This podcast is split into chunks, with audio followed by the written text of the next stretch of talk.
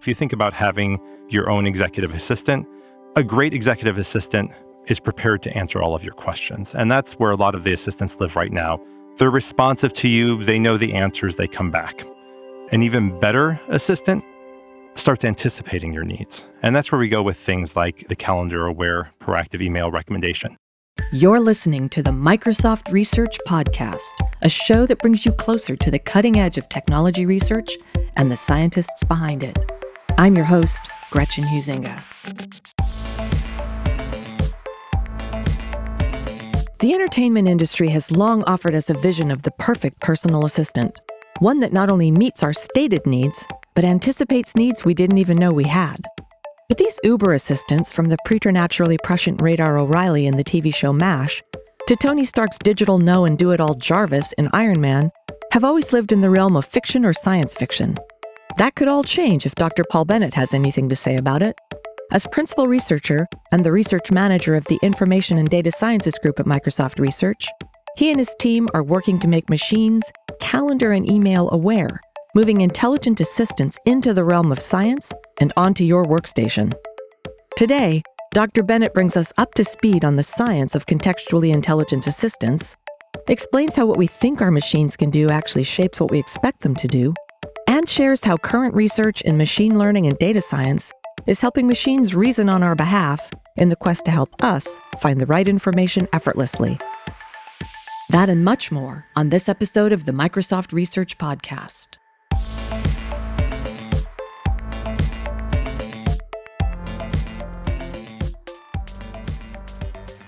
Paul Bennett, welcome to the podcast. Thank you. You're a principal researcher and you're the research manager for information and data sciences at Microsoft Research. So you wear at least two hats, maybe more. Uh, yes, that's right. Tell us more generally than specifically right now what you do for a living. What big problems are you trying to solve? What gets you up in the morning? Within the Information and Data Sciences group, we think about two things. First off, information science is about how people work with and use information in every aspect of their lives. Data science, we think about how do we analyze the data and behavioral traces we have from people interacting with data? How can we predict their actions? How can we understand what they're trying to do? What we try to do in the group is actually bring these two together and understand how people are working with information, how their behavioral traces say what they're doing and what they'd like to do, and what software may not even support them in doing right now that they'd like to do even better. And so, you know, really one of the things that I think about at a very high level of what the group does, it's about taking science fiction and making it reality. So things that you've seen in movies that, you know, 15, 20 years ago you said are not possible. First off, it's about making those real, and then it's about envisioning the future and laying the groundwork for how we get to the science fiction of the future. Before we get into the meat of the interview, I want to set the stage by talking a little bit about recommendation engines writ large. It's sort of a huge part of our life now and a, part of the science. And we humans seem seriously invested in developing tools that will predict our next movie, our next purchase, our next turn, our next relationship. So I'd love to get your take. What's our core problem here in making choices and what are researchers doing about it? Right. Well, let me unpack that a little because I think you addressed two different things in there. One is predicting what actions you might take, another is helping people make decisions.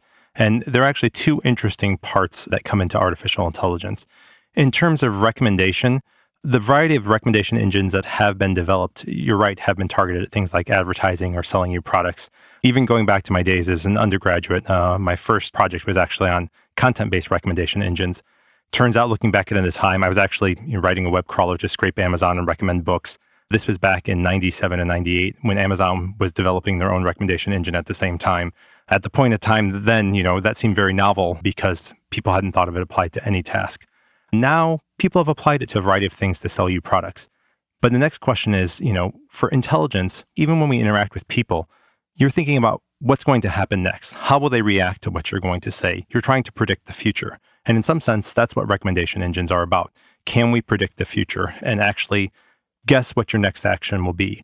But more importantly, and this comes to the decision making question, often the challenge is you don't know all the possibilities. Hmm. And when people are trying to interact with a set of items or a set of possibilities, they don't know all the different capabilities that are out there. So, an example of this, you know, just from search engine point of view, if you went and searched for a flight on a search engine and said, you want to fly from Seattle to Austin, and it came back to you with a single result at your price preferences at the single best time and showed you this one result, the question is, are you happy? And if you stop and think for a while, what most people come to the conclusion of is, no, I'm not happy. And the reason is, you don't know what else is possible. And that's where decision making comes in. Decision making is not only about finding what matches your interest, it's about knowing what the other possibilities are and that this is a good decision for you to go forward with. And so when we think about presenting people with information, we have to give them enough supporting information that they understand where they're going from there. I made a note of a statement I read in a blog on this topic that email and calendar recommendations are underexplored in AI research. So, what was the aha moment or inflection point where you decided to do an AI research project to recommend emails instead of shoes to me?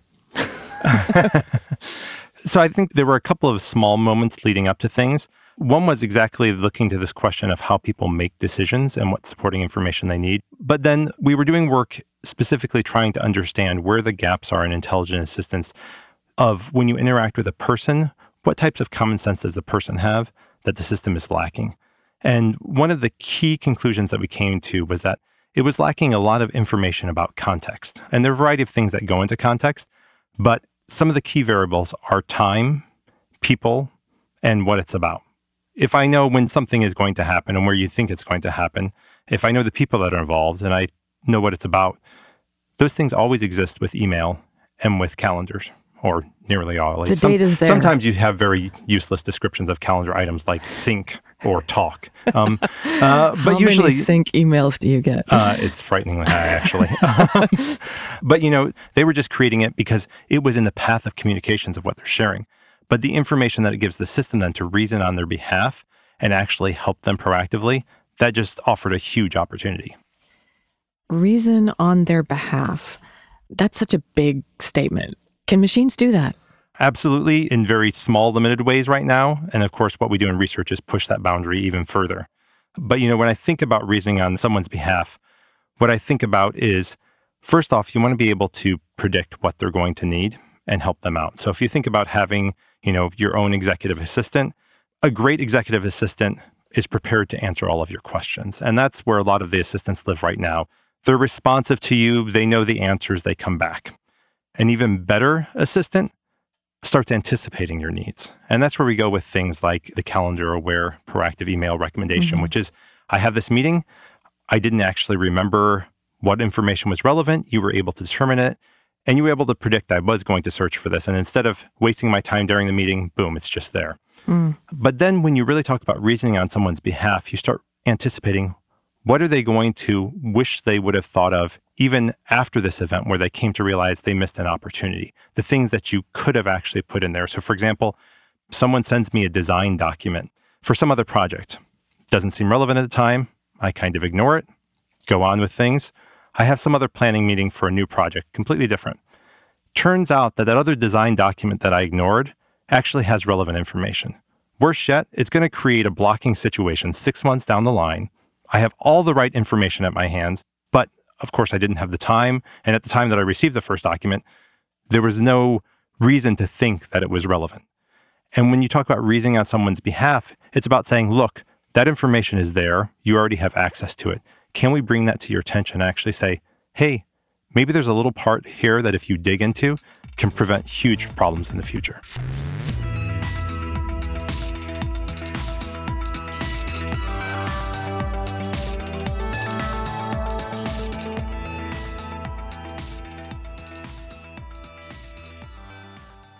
So I'm intrigued by the technical underpinnings and research methods that might help people like me find, as you phrase it, the right information effortlessly. Take us into the technical weeds for a minute. Are you using existing methodologies in new areas, or are there some fundamental explorations in ML methods?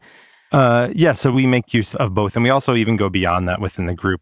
We try to first take an HCI perspective and say, if we were to try to identify what it is that people need sometimes how they interact with the system is heavily influenced by its current capabilities. Hmm. And so, how do you even get after what they would use if those capabilities were there or what those needs are? So, for example, coming back to this question I mentioned about time and not understanding time, we said, what is it that people want a system to understand in terms of time? And so we said, well, what would it be like if you interacted with another person? So we can go out and do surveys like that. The problem is there's all sorts of biases to that. So we say, what other types of data are available? So here we had email as a huge opportunity where you're communicating with another person. So we can actually look at how you communicate time to another person and what types of language do you use. As opposed to when you go and set a reminder on, you know, whatever intelligent assistant you use right now, you constrain your language because you think the system is only capable of certain types of things. Right, right. And so here's the interesting thing. When you go to an intelligent assistant, the first thing that they want to do when you tell them something is say, What time should I remind you? And it's just this problem, which is, I don't know what time. And so the interesting part of this is that we can actually capture even this kind of soft information so that we can come back to you proactively. And it turns out as you get near that point in time, you can often resolve that further. More interestingly, if you actually do interviews, which we followed up from looking at how people communicated in email in this way, it's not just about that item. Turns out when you made that note, you probably were doing something else. Hmm. And your first goal was actually take the note quickly, let me continue to focus on this item, right? And so that's one of the things that some of the researchers in our group look at is how do we allow people to focus and be in the moment of what they're doing and realize that what they may currently be trying to take a quick note on or do something else is not actually the key thing. So that's a set of looking from a very user facing perspective, uh, understanding where the gaps are. Now let's talk predictively. What are we trying to do in terms of prediction? So there we have information traces that we can work with. So for example, you interact with certain types of meetings in different ways. You send a meeting invite out to somebody. You may reference different links in it, have different attachments. Those are all indications of what's relevant to that meeting. And so that gives you an opportunity to automatically say, here's some examples of some things that are relevant to this meeting. Right. Then we can look across all of your meetings, emails, and documents and say, can we predict on a regular basis then what is relevant? And so there we would come with typical machine learning techniques where you can start with very simple techniques like simple linear logistic regression. You can move on to more complicated techniques, you know, nonlinear methods like gradient boosted decision trees, neural networks. It turns out that in this space, the key challenges though are not so much the architecture of the model that you're looking at, but how you deal with the privacy challenges hmm. which is very, very, again, different than things like advertising and selling you books. In that case, everybody is buying the same books. In this case, only you have access to your information, which means the traces that we learn from are only relevant to you and how we think about how we generalize across users in ways versus within a particular user are key challenges. Yeah, so I'm going to come back to the what keeps you up at night and what are your challenges with privacy a little bit later in our interview. But I'm hearing two kinds of research going on. One is the user research, which is super important to find out what the needs are Yep. and what the pain points are. And then you're over here on algorithms and machine learning and the deep technical weeds of how you take what you've learned and make a machine be able to do it. Yes, that's right. So part of it is HCI or human computer interaction focused. And even within that field, there are huge challenges in understanding the biases that you deal with when you try to elicit from people what their preferences are, how they'd interact with things. But there's also actually an interesting part that's in between two that connects them. So hmm. If you look at a current system, again, how you expressed a reminder to an assistant to give you a certain time, you constrained yourself based on what they expected. And we see the same thing in every single system. So, for example, in search engines, people don't type questions that look like a question quite often for two reasons. First off, typing it takes a while. But there's a second reason that's more interesting. They don't actually issue those queries because they don't expect the system to answer them, because they know from experience that those don't lead to success. And so as we add the capabilities that the systems are capable of answering those kind of questions, there's challenges getting people to use them and to actually, you know, teach them the behavior. It's all about what if. What if something different would have happened? And so we see the same thing in any given system. What if we would have given you a different set of documents and said these were relevant to this meeting? Would you have interacted with one of these or not? Mm-hmm. And so there's a line of research within the group looking at counterfactual or causal reasoning that tries to say, okay, this is the data we have, but what we want to reason about is the system we're going to deploy, which is going to behave differently, and how you're going to react to that. So, hmm. how do we take those past behavioral traces and deal with the different biases that are introduced in terms of how you reacted because of that system as opposed to how you will react to the new system. So, how are you doing that? So, there are an interesting set of techniques, and this is, again, you know, new novel techniques being developed as well. Some of the simplest methods look at actually doing small amounts of randomization in terms of minor things. So, if you think about the order of documents you're presented, if you add just the slight amount of randomization so that you don't put them in order of your predicted relevance, but a slightly different order, you're now actually able to reason over a broader set of orders that you didn't put in front of people, right? Hmm. And even small tweaks like that allow you to make changes. Now, one of the interesting challenges is where we've made progress deal with very limited situations like that, rankings an item from a small set of items. But as we go more and more to rich interfaces, there are all sorts of questions of how does the presentation affect things. So even simple things like email, Email, when you do a search, may look like a ranking of items, but then it turns out there are conversations. These conversations can be collapsed or not. They can have different types of interface markup. All of these affect your likelihood of interacting with those items mm-hmm. based on more attentional factors, but that influences the data that we learn from. And right. so being able to separate out how your attention influences your interaction versus what we really want to estimate, the relevance and pertinence of the information to you in order to update the models is one of those key challenges. You have to be willing to kind of understand that there may be a suite of different things that are most appropriate to the situation, mm-hmm. as well as being willing to push on the boundaries and develop new techniques uh, when appropriate and finding out where you can actually deal with these different kinds of challenges by adding a slight amount of noise to the process or even showing in you know in other cases we've done research where we looked at and said how much can we introduce randomization without creating an experience that you'd hate, right? Mm. Because you could imagine that you actually went into a restaurant to look at a meal and I could put in front of you five choices that you really liked.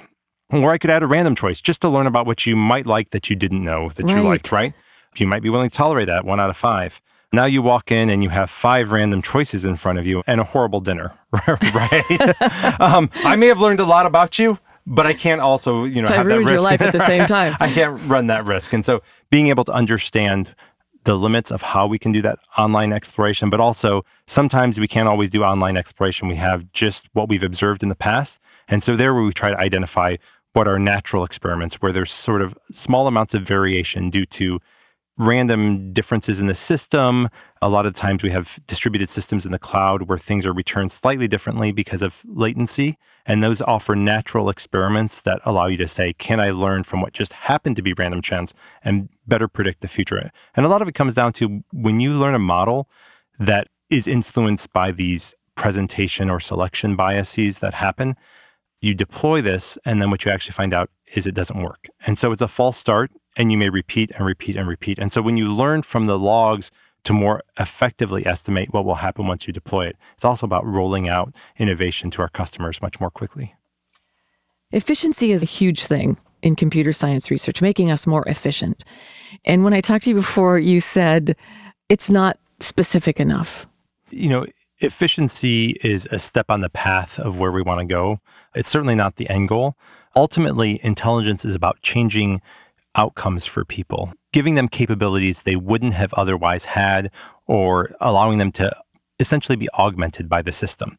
And so when I say that, what I mean is that when we make intelligent predictions for people, we assume that there has to be some reason for them to select what we've put in front of them. The first initial case is usually in terms of efficiency. So, for example, you know, if I'm retrieving this information relevant for your meeting, this was going to be information you're going to search for anyway. However, in order to issue that search, you would have had to say, you know, from Paul about some particular topic. And then it turns out we've exchanged email about a number of things, and you have to find out a way to cut that down. And which email from Paul is the one I remember? Right. And so I've made it efficient for you to identify sure. that, right? But when we think about changing outcomes, so this is the case, you know, where I mentioned the design document. That design document, you didn't even know was relevant. You wouldn't have searched for this. If I actually can put that in front of you and allow you to ask questions that you wouldn't have otherwise asked, more generally, when we think about augmenting capabilities, we think about things like what do our expert users do? Hmm. How do they interact with the system? How do we take a novice and turn them into an expert, right?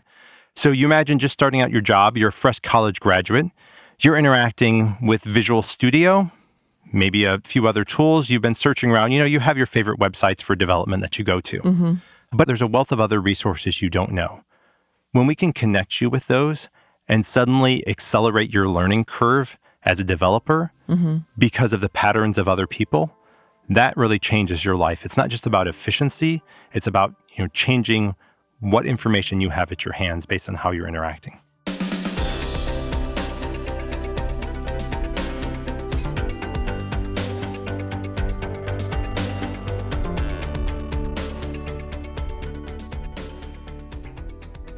Let's talk now about this project that you're working on called Capers. It's calendar aware proactive email recommender system. So tell us about Capers. What's new, cool, different about it? How does it work? Who's using it? How's it been received? Yeah. So, in terms of the system itself, it's just this notion that when we look at how you go throughout life, there's a lot of different meetings that you may have. The typical professional has three or four meetings a day. One of the complaints, of course, is they have too many meetings. But even if we can't just get rid of their meetings, the question is how can we actually make their information life better with respect to their meetings? And so part of the things that we see is that people have trouble finding information to prepare for a meeting.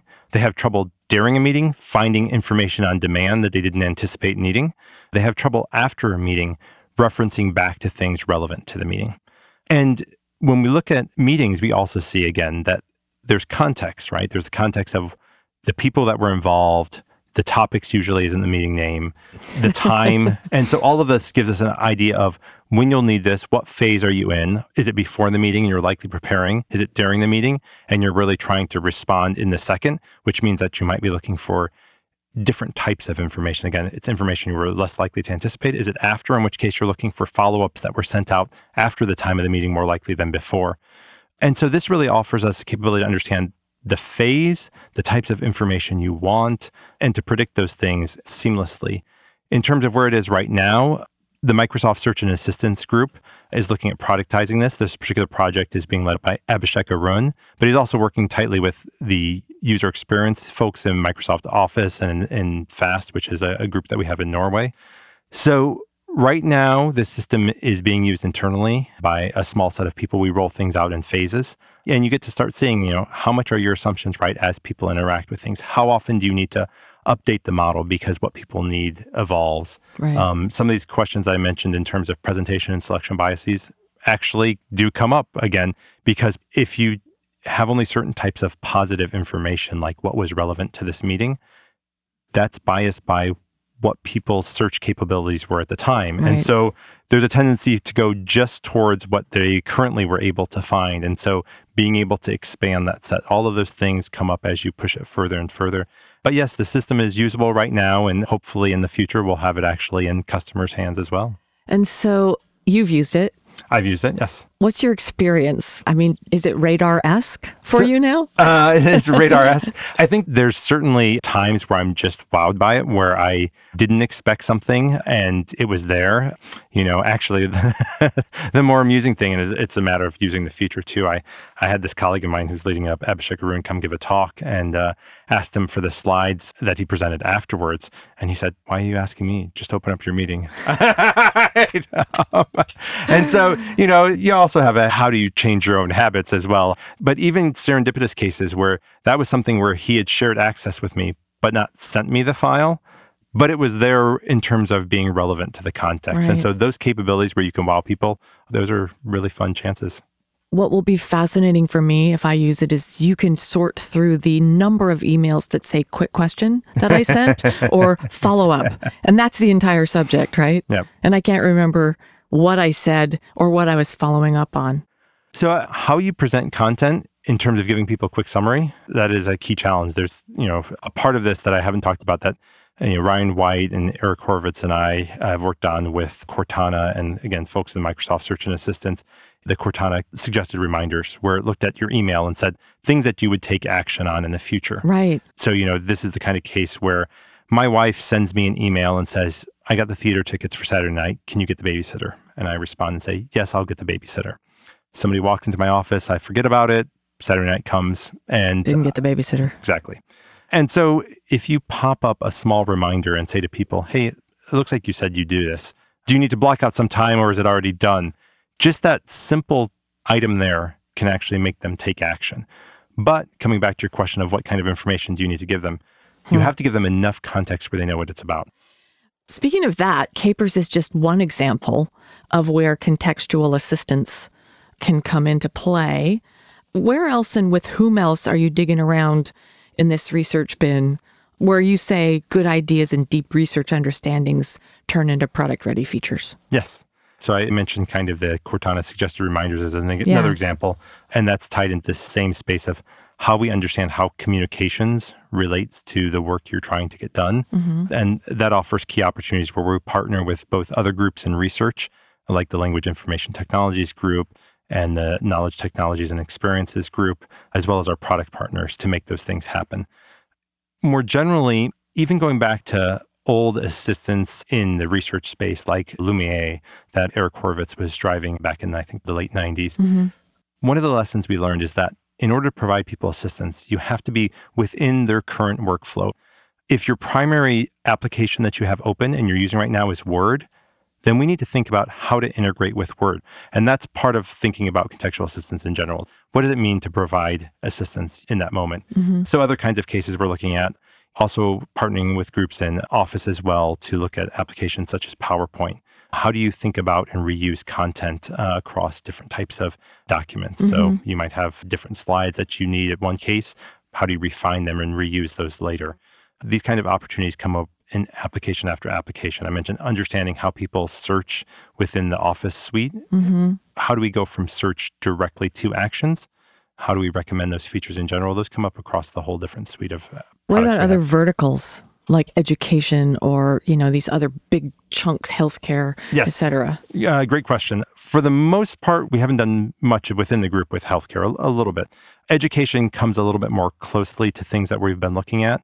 So we have partners in Windows and Office together with external partners at Harvey Mudd and the University of Michigan, looking at what will the reading experiences of the future look like, and in particular, how does information about people's attention that we can take from things like gaze tracking or cursor movement, which is a proxy for gaze, help us understand where people's attention are with their reading, what they're learning or what they may not be learning? How can we change that reading experience to enhance their learning? Hmm. And I think that offers an interesting capability in general. I mean, even right now, if you look at teachers, again, teachers don't really know what their students are or are not paying attention to. And so this is the case of really thinking about how can we augment those capabilities. That, Paul, was a perfect segue into my next topic here, which is as I think about all the data you'll need to collect about me in order to anticipate my needs, including needs I don't even know I have, yep. and all the ways you're going to collect that data my eye movements, my cursor movements, my documents, my emails, etc. I get a little nervous about what I'm trading off and who's looking at it in exchange for this amazing convenience of effortlessly finding my information. So, is there anything about what you do that keeps you up at night?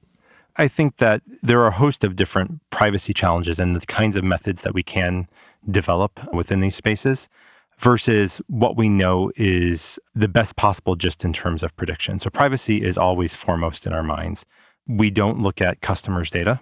Algorithmically, we may run over the data, but how we even generalize from that data is limited based on hmm. our privacy guarantees.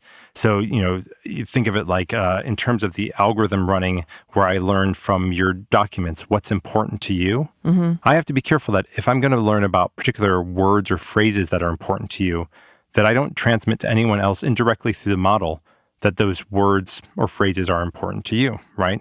And so, even simple cases like imagine that I knew acquire LinkedIn was a more common phrase in Satya's email box.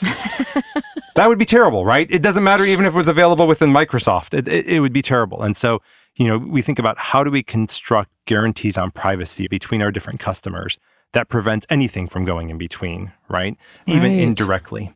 And so, yes, absolutely. The first thing we do is say, you know, we will limit ourselves in terms of the predictive capabilities to make sure that we guarantee that first. Which is an interesting promise and perspective. So, how can you educate users, customers, etc., that this is actually true, what you're saying? It is safe. You're not going to look at my underpants. you know, I think we just have to, first off, keep communicating that. but then also just be true to our word, not just in what we do, but in who we partner with. You know, mm. we work with a lot of external partners. We ask our partners, how are you working with your data? Who agreed to this? Was this a broad enough agreement? Why would we work with any partner that can't meet our own ethics and guidelines on what we think is acceptable? Right. And so I think, you know, being very clear across the board that this is not just a subject of policy that we work within because we've been told, but deep beliefs we hold is foremost.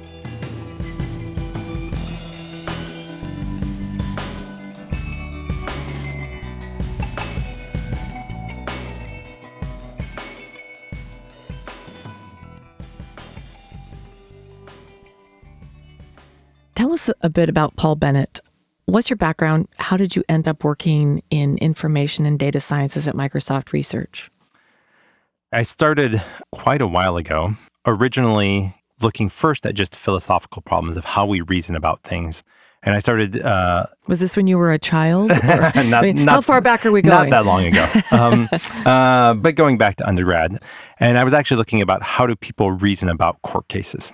So I not only did philosophy, it was more from the theorem proving side, the logical side of things. And so in undergrad, I did both a philosophy and a computer science degree, where I looked more at the computer science side again of, of doing this. And you know, the computer science part of the project I mentioned was to actually build this recommender system as well on the computer science part of things. But more generally, as I got deeper and deeper into AI, it was seeing how AI could really transform situations and moments. And for me, probably the biggest moment I had with artificial intelligence was I was working on a machine translation project to translate from English to French. And I just finished coding up this particular algorithm we had been talking about. I'd worked out what I knew were the software systems bugs, and it ran. I typed in English and I got French out. But I looked at it and I said, I don't know if it's right. This right. was interesting. And I was actually sitting in an international conference in Finland at the time. Uh, and because of the international conference, there's a number of people around. And I raised my hand and said, Does anybody speak French here? Somebody said yes. And I walked over to them and said, Did they say yes or we? I walked over to them and said, Does this French sentence say what the English sentence says? And they said yes. And then I typed another one. Does this say the same thing? And they said yes. And I did another sentence. Yes. And then I realized I'd written a program that was capable of doing something that I couldn't do. And that is simply magical. When I can just from an algorithmic specification and data create something that you know I wasn't capable of at least in the moment without lots of study that kind of capability to be able to make it available for all the moments in our life that's just a huge opportunity. So how did you end up here? After undergrad at the University of Texas, I went to graduate school at Carnegie Mellon during my time in grad school at Carnegie Mellon, I actually came out as an intern. Uh, and so, you know, if you're an undergrad or a graduate student listening, internships are a hugely important part of your career development. Um, Who'd you work with? I worked with Eric Horvitz and Susan Dumais. At the time, I was looking at how do we actually do ensembles of machine learning methods. Ah that gave me an opportunity to start engaging with them. And then, you know, when I went back to Carnegie Mellon, I continued to engage with them throughout the time of my dissertation. And then after I was finished with grad school, I came out and started as a researcher. Carnegie Mellon seems like an incubator for MSR in a lot of ways. Uh, a lot of people have come. It's yeah. also, um, I don't think it's completely coincidence in that going back several decades, Carnegie Mellon said computing cannot just be about computer scientists it has to be about how computing changes the rest of the world. And so they started actually bringing in other disciplines at the time and saying, what happens if we put people together from different disciplines? How would it apply to this portion of the world? I like to ask all my guests when we come to the end of our conversation to offer some parting thoughts to our listeners. And it can take a number of forms, whether it's, you know, advice or challenges or inspiration or next steps. How might some of the brightest minds think about joining the efforts in this area, Paul? I think there are a number of different ways that people can contribute. First off, you know, in terms of us, we're open to working with people. We bring visiting researchers through. We start different partnerships. And certainly, if you have someone that you'd like to reach out to here, feel free to reach out to them. And more than likely, they'll get back to you and kind of talk about opportunities. But I think that more generally, part of the computing mindset is to say, where could computing be that it's not? You know, what are the opportunities? Something that you look at and you say, this is not an opportunity for computing. Usually that's not the case. It's a question of how would you see it differently? How would you turn it into an opportunity? Where is the current friction? You know, I even think about to simple things like during undergrad, I worked for the government for a while and we had these forms. Everything had to be on an official form. and, you know, at the time, they didn't even have this where they could print from Right. a software system to this form within the office. And uh, one of my great innovations at the time was I created templates where you could photocopy onto these official forms most of the things that you needed for each person in the office. And that again was just an example of the computing mindset, right? It didn't look like a computing opportunity. I couldn't create a word processor for everything there because they wouldn't be the official forms. But it was a question of how do you actually recognize a generality and reapply it? And that can happen in any field, regardless of what you work in, regardless of whether you're an AI or not. You know, dreaming about the possibilities and then finding a few people who might actually have what you don't have in those other areas to bring it together. And you say, hey, I can bring this from this field. What do you have from yours? Let's talk about where we can actually go together. Paul Bennett, saving time and changing outcomes. Thanks for coming on the podcast today. It's been great. Thank you, Gretchen. To learn more about Dr. Paul Bennett and how researchers are building contextually intelligent assistants to deliver contextually intelligent assistance, visit microsoft.com/research.